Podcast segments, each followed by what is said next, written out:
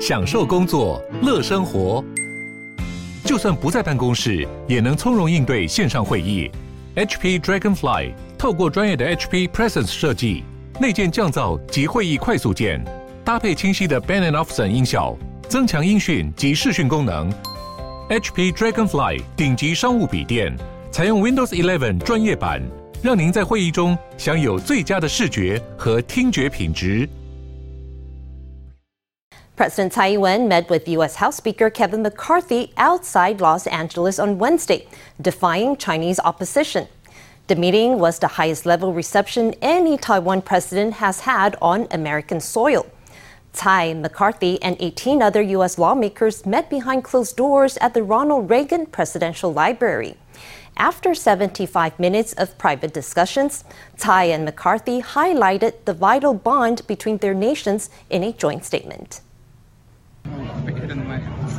President Tsai arrives at the Reagan Library and is welcomed with a handshake by U.S. House Speaker Kevin McCarthy and Peter Aguilar, chair of the House Democratic Caucus. It was a historic moment, the first time a Taiwan president met the U.S.'s third highest ranking official on American soil. McCarthy took to Twitter, posting photos of his meeting with President Tsai.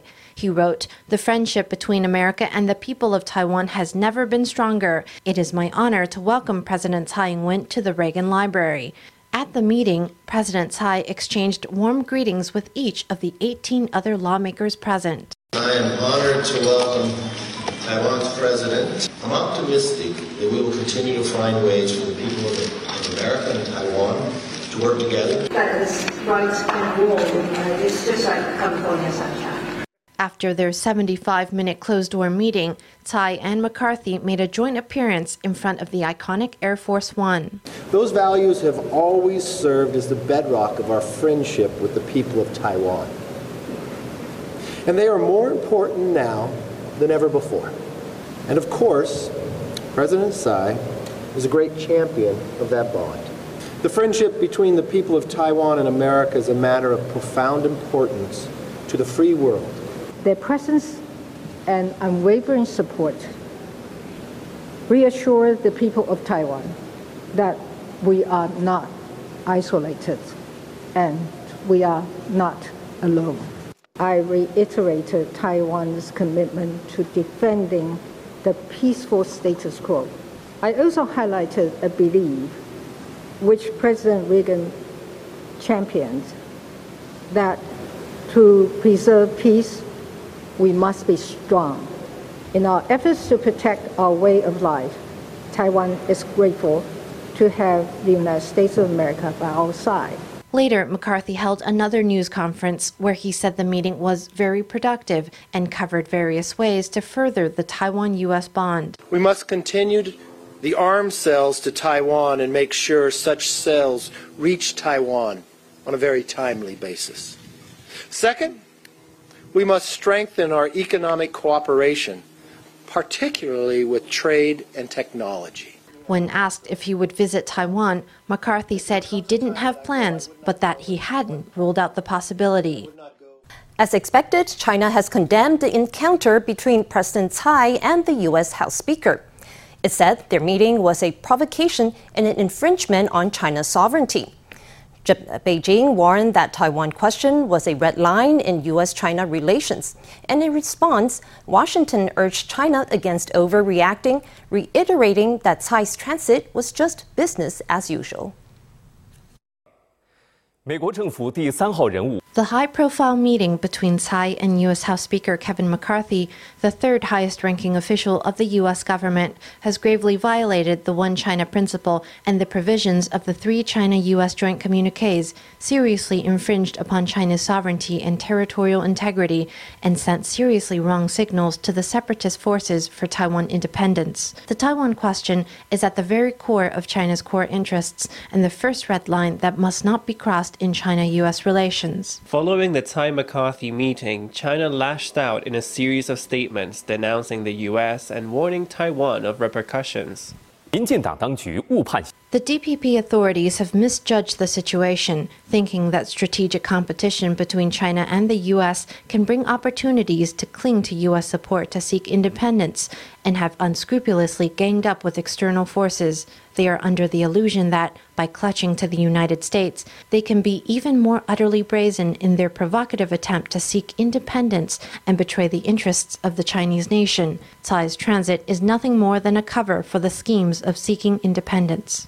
The meeting sparked concerns that China would repeat the aggressive campaign it launched last August, when then House Speaker Nancy Pelosi visited Taiwan. The White House has urged China to not overreact. Our position remains the same. There's no reason for the Chinese to, to overreact uh, in, in, any way. Taiwan is doing this is something that's been part of uh, a long tradition, a long U.S. Uh, tradition. And so, again, we we just do not see, there should not be a reason uh, for uh, the PCR to, uh, to overreact here. The choice of Reagan Library as the meeting venue has symbolic significance, pundits say, noting that it represents freedom and the fight against authoritarianism. Sources say Taiwan and the U.S. were in close communication before the meeting to prevent Beijing's threats from harming the bilateral friendship. The U.S. is careful to improve Taiwan U.S. relations without creating regional tensions. President Tsai Ing wen is very low key and does not openly discuss such things. Even in the days before her arrival in Los Angeles, she let the U.S. announce the relevant details. The lawmaker praised the show of unity between Taiwan and the U.S. in the face of pressure from Beijing. Outside the high profile meeting at Reagan Library, dueling protests were staged by supporters of Taiwan and of China. About a dozen Los Angeles riot police were at the scene, but tensions still boiled over into a scuffle. Let's turn to our reporter on the ground. pro Taiwan activists run up to a group of Chinese protesters. They grab two PRC flags before being tackled to the ground by outraged Chinese. Back up! Back up! Los Angeles police step in to prevent a bigger brawl. 卖菜会场外，中国的抗议人士跟挺台的人士是隔着马路开杠。 This is the scene outside the Tsai McCarthy meeting, with Chinese protesters and Taiwan supporters separated by a road. More than 10 police officers with riot gear were deployed to prevent further clashes. Riot police were on high alert. Rumor had it that a Chinese official organized a pro Beijing demonstration. A handsome sum was paid for a plane to fly over the library, trailing a banner reading, One China, Taiwan is part of China. The official allegedly offered 400 US dollars a person to mobilize 1,000 protesters, although only 100 were present. We did not take a single cent. We all came here of our own accord. The rich contributed money, while the strong contributed their labor. They've got terrible acting skills. Their hearts aren't in it. They're just doing it for the money. After seeing this, I decided to come and support President Tsai. Taiwan does not belong to China. It's like they are bullying us. The Tsai McCarthy meeting captured global attention, with 160 journalists covering the event. We got here at 3 a.m. this morning, and it was dark and it was cold. I know there's going to be a lot of press from Taiwan here, so we, we want to definitely be on our best behavior. Journalists showed up early at the Reagan Library to stake out their spots. Los Angeles police deployed a bomb sniffing dog to secure the area. No detail was too small when it came to security, reflecting the high stakes involved at the meeting. Turning the focus back to Taiwan. A bipartisan group of eight U.S. lawmakers touched down on Thursday for a three day visit. Arriving via government charter, they're slated to meet top officials, including the president, vice president, legislative speaker, and foreign minister. Taiwan's deputy foreign minister was on the tarmac to welcome the delegation. The group is led by House Foreign Affairs Committee Chairman Michael McCaul, who's shown strong support for Taiwan.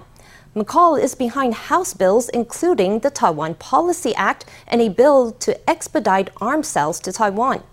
Other members of the delegation championed a number of Taiwan focused bills, including the Taiwan Non Discrimination Act. Today, we take you to meet a Lithuanian couple who own a bakery in Taipei. The couple moved to the city in 2019, and after a few years of living in Taiwan, they decided to open up a small bakery selling Lithuanian tree cakes. That's a treat that's served on special occasions like Christmas and Easter. Our very own reporter Stephanie Yang met the family to find out more.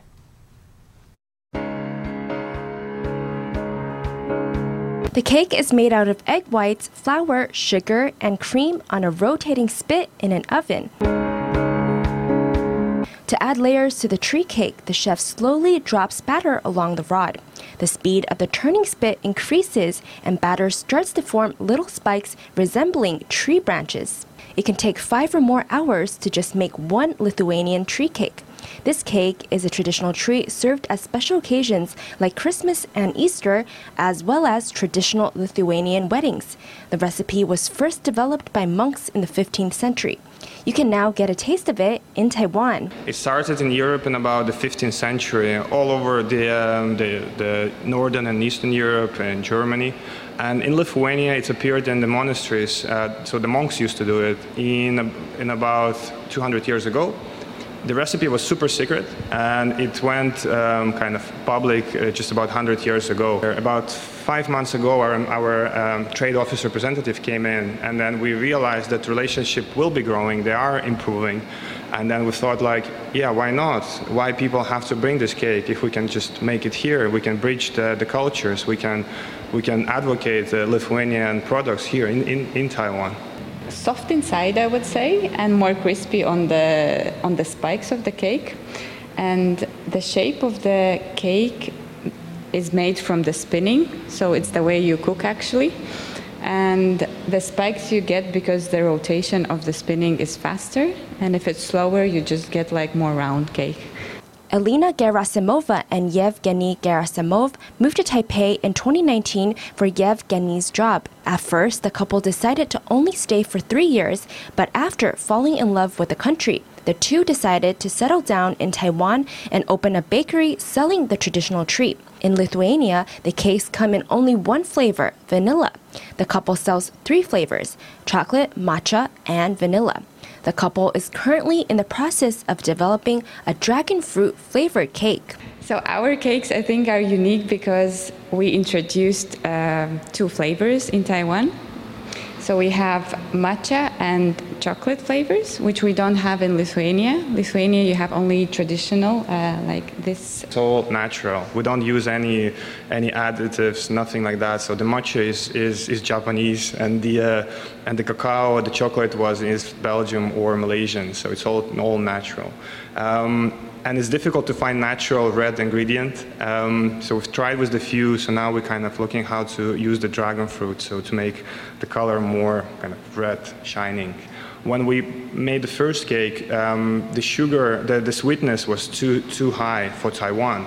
So we, we gave it to our friends, and they all said, oh, that's too sweet. So we've reduced it by uh, 25% so that the, the, the Taiwanese market can, can enjoy it. The couple hopes to continue to bring more delicious Lithuanian goods to Taiwan and offer their patrons a taste of their country in Taiwan. FTV reporter Stephanie Yang and Li Yihan in Taipei. Former Taipei Deputy Mayor Huang Shanshan has joined the Taiwan People's Party, headed by former Taipei Mayor Ke Wen-je. The move is, speeding, is feeding speculation that Huang will be Ke's running mate in the 2024 presidential election. Huang herself has not addressed the possibility of a VP campaign. A fellow party member says that Huang might be listed as a legislator at large, adding that she's a valuable asset to have in the coming election.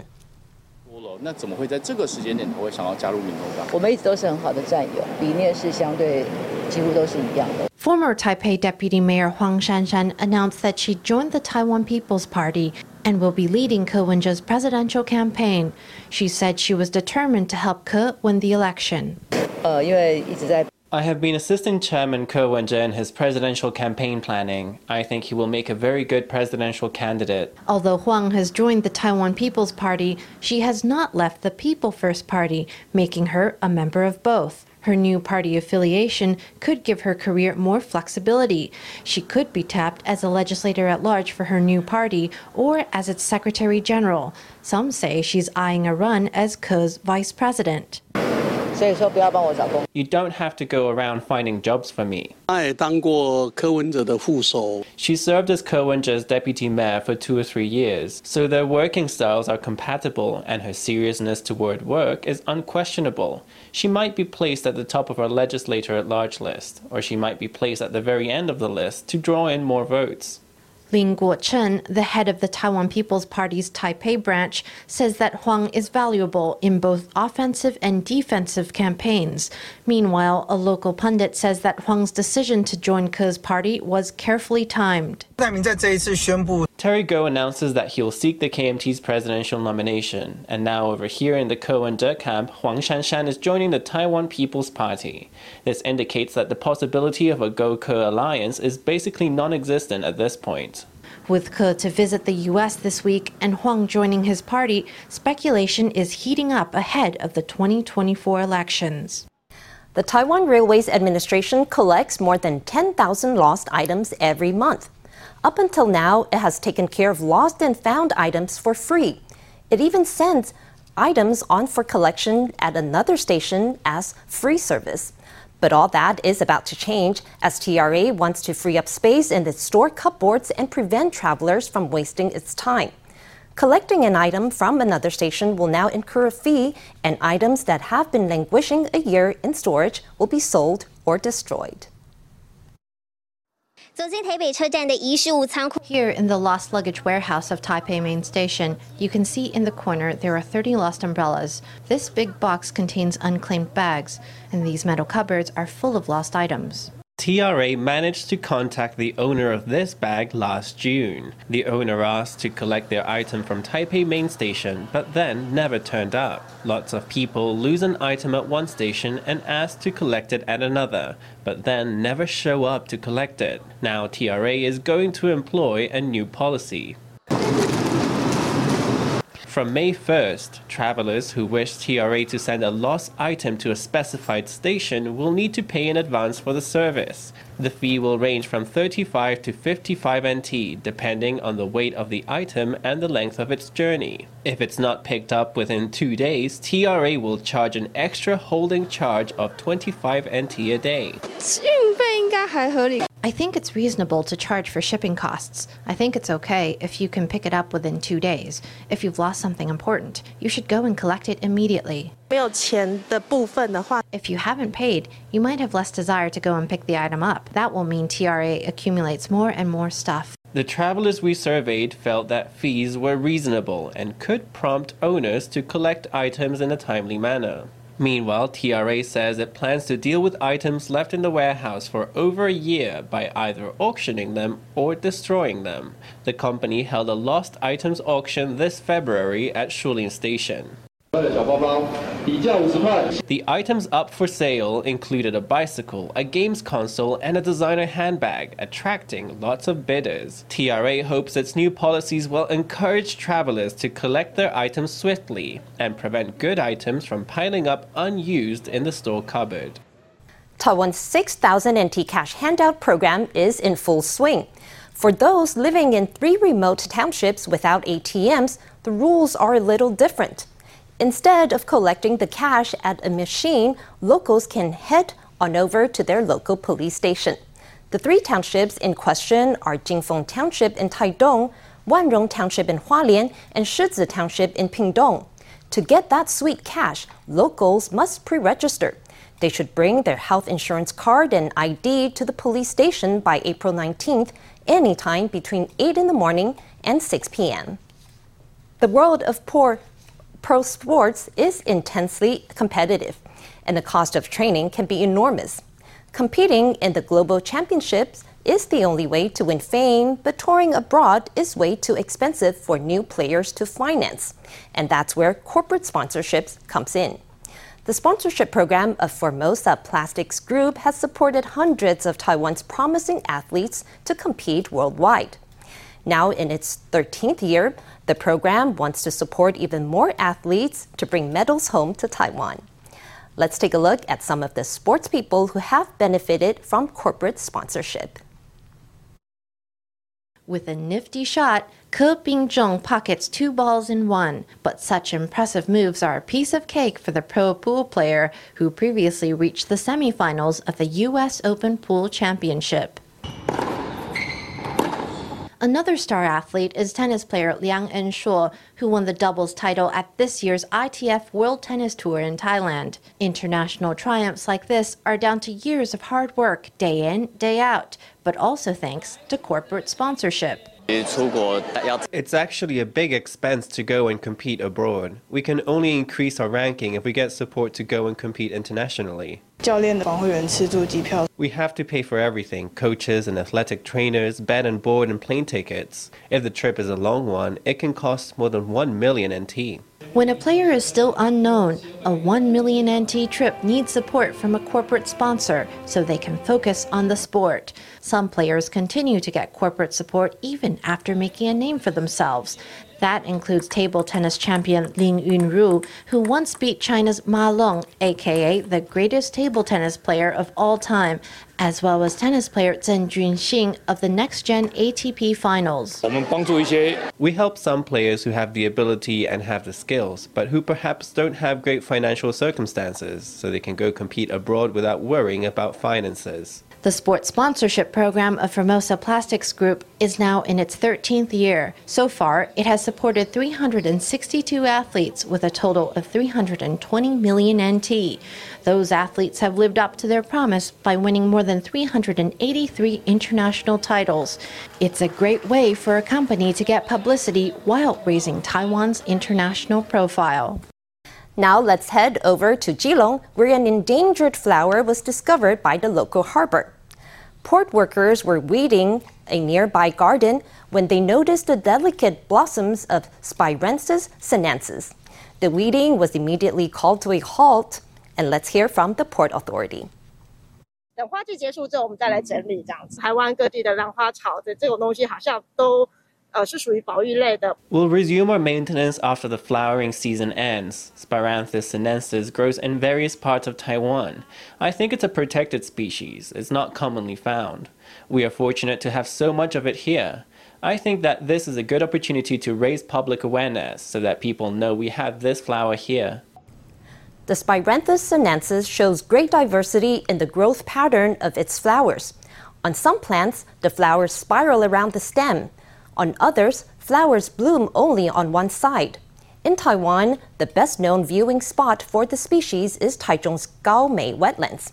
But now, Keelung Harbor offers another fine location to appreciate these rare blossoms.